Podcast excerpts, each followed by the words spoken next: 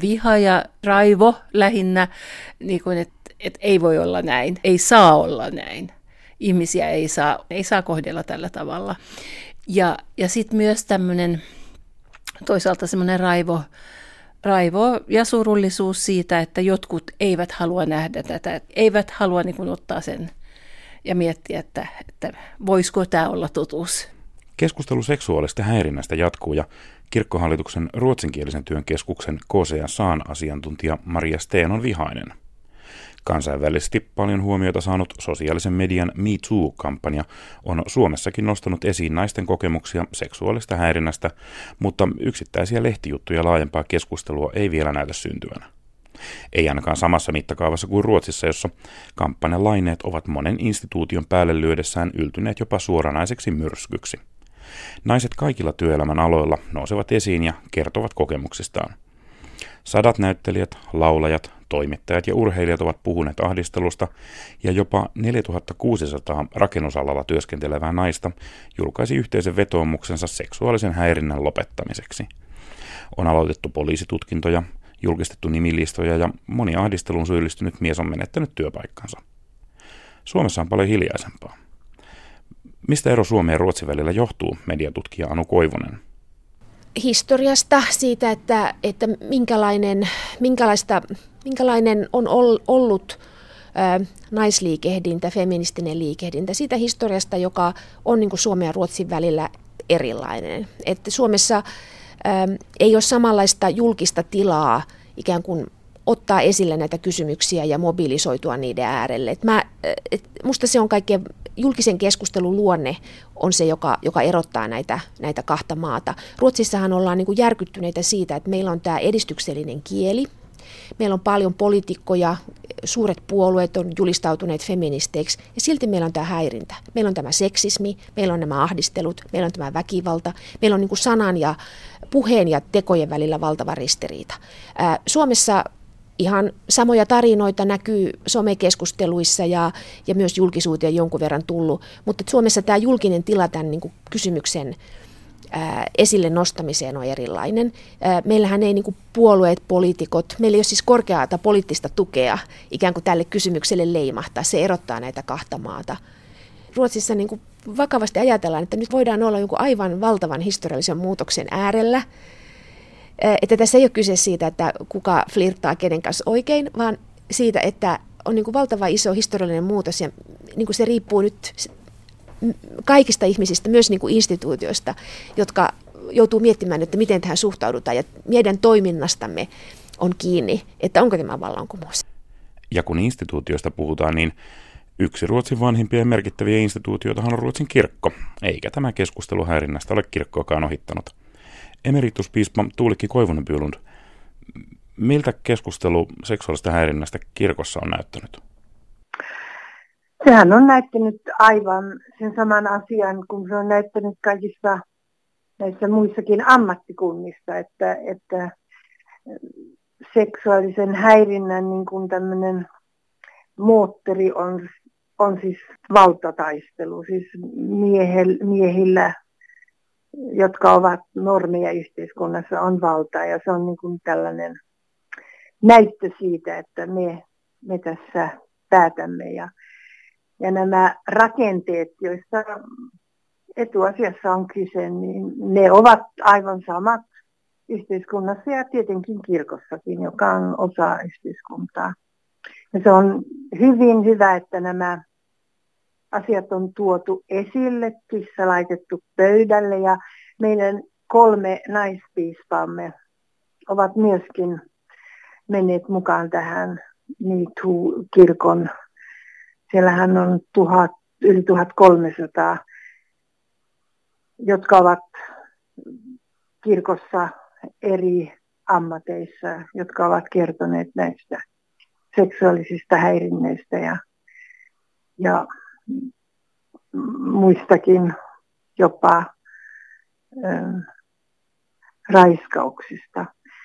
Ja se on oikein tärkeää, että kirkko on mukana tässä, tässä työssä, että nämä, nyt se on loppu. Ja meillähän on kirkolla ollut jo 20 vuoden ajan esimerkiksi joka hiippakunnassa on mies ja nainen, jotka on valittu sellaisiksi, joihin voi ottaa yhteyttä, jos on jotakin tällaista häirintää tapahtunut. Että on tehty paljon työtäkin sen poistamiseksi ja, ja uskon, että tätä häirintää on enemmän jossain muissa piireissä kuin kirkollisissa piireissä, mutta eihän sitä täältäkään kirkostakaan ole täysin saatu pois. Niin sanoit erityisesti kolmen naispuolisen piispan olleen aktiivisia.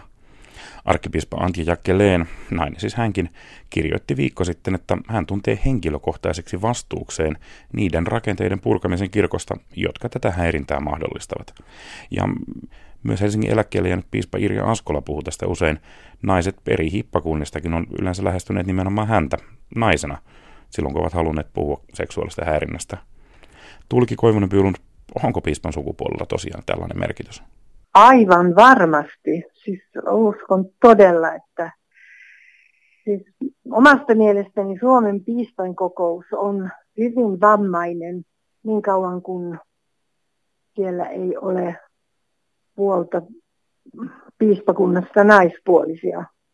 Ja sama meillä on täällä Ruotsissakin, että kun on näitä nyt kaksi uutta naispiispaa, niin sittenhän niitä on vaan viisi neljästä toista, että ei tämä Ruotsikaan mikään taivaan valtakunta ole, kun on kysymys piispain kokouksesta. Bertolt Brechtin runon mukaan suomalaiset ovat kansa, joka vaikenee kahdella kielellä. Asiantuntija Maria Steen, onko näin edelleen vai joko Suomessa puhutaan? Puhutaan, kyllä. Eli torstaina lammikko tulvi yli kaikkien rajojen. Ankka-lammikko eli Ankdammet, siis suomenkielinen ruotsi. Torstaina Huvudstadsbladet kirjoitti suomenruotsalaisen naisjärjestön Astran kampanjasta Dammen Brister. Pato murtuu. Ja siinä, on, on, siinä ryhmässä on 20 000 jäsentä Facebook-ryhmässä. Ja, ja kertomuksia on tullut noin 900 hyviä, rajuja ke- kertomuksia – mitä ihmiset ovat ko- kokeneet seksuaalista hyväksikäyttöä ja, ja ahdistelua ja ö, oikein raakoja raiskauksia ja, ja tällaista eri-ikäisiä. Ja, ja sitten oli yli 6000 ihmisen allekirjoittama vetomus, että tämmöistä ei saa jatkua. Että usein niin kun ajatellaan, että, että tämä ruotsinkielinen Suomi on, on kaikki tuntee kaikki. Ja, ja se ei ehkä ole niin, mutta se on, se on sitten hyvässä ja pahassa, että sitten suojataan toisiaan, ei haluta tarttua ongelmiin. Nyt torstaina tämä, tämä tuli ilmi. Melko tiivis yhteisö on myöskin kirkko. Maria Steen, aika hiljasta on Suomessa ollut. Kirkon piirissä on ollut hiljasta. Viime sunnuntaina Porvon piispa Björn Wikström antoi tukensa sille MeToo-kampanjalle ja, ja se oli ennen kuin tämä Dammenbrister tuli, oli, oli julkinen. Ja, ja tuota, missä hän sitten niin sanoo voimakkaasti niin kuin sitä, että, että tämmöistä ei ole hyväksyttävää. Ei missään eikä missään nimessä. Porvohippakunnassa on vuonna 2014 kirjoitettu ohjeistus seksuaalisen häirinnän tunnistamiseen ja hiippakunnassa on nimetty kaksi häirintäyhteyshenkilöä, mies ja nainen – Marja Steen, olit kirjoittamassa tätä ohjeistusta ja järjestämässä näitä koulutuksia. Minkälaiseen konkreettiseen tarpeeseen se tuli?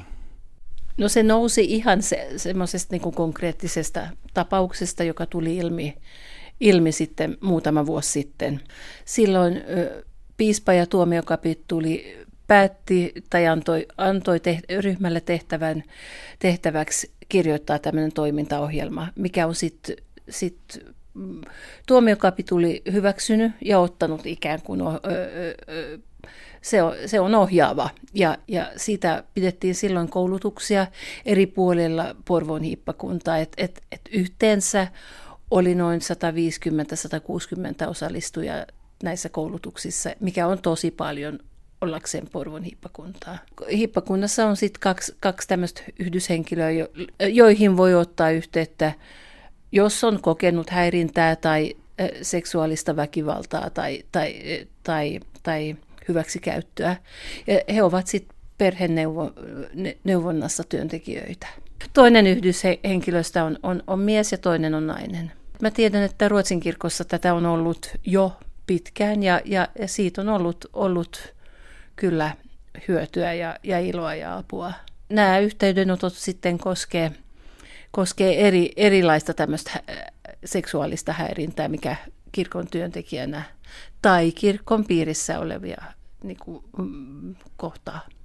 Ja nyt sitten ihan, ihan viime aikana on, on tota, sosiaalisessa mediassa käynnistynyt tämmöinen ryhmä, tämmöinen Totuus vapauttaa, Sanningen befriar, joka tulee olemaan kaksikielinen. Se, siellä on kirkon työntekijöitä moni, tai siis suurin osa on, on kirkon työntekijöitä, jotka niin kuin ovat allekirjoittaneet veto, vetomuksen, jotka, missä niin kuin halutaan jokaisen hippakuntaan tämmöisiä yhdyshenkilöitä.